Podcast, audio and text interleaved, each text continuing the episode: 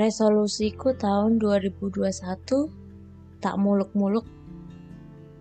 Ya, resolusi tahun-tahun sebelumnya semoga bisa terwujud tahun 2021. Kepindahanku di kota baru juga aku mau belajar tentang pola hidup sehat dan pola hidup minimalis. Mau mengurangi penumpukan barang-barang karena ternyata menyimpan banyak hal di kamar kosan itu tak sehat. Dari mulai psikis, emosi, dan juga raga.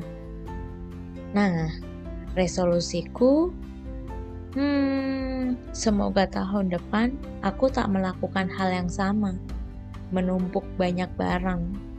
Eh, lalu hidup sehat hampir satu tahun ya, ternyata pandemi ini. Aku belajar untuk hidup sehat dan berkecukupan, tak berlebihan. Dan kupikir ini harus menjadi habit, kebiasaan baru di tahun baru. Hmm,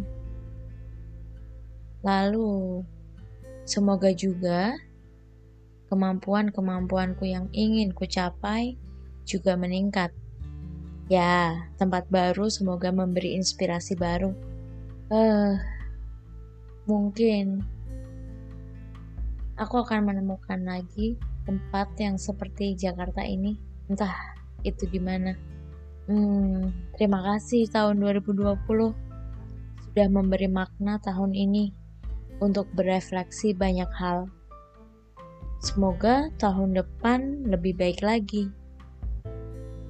Amin.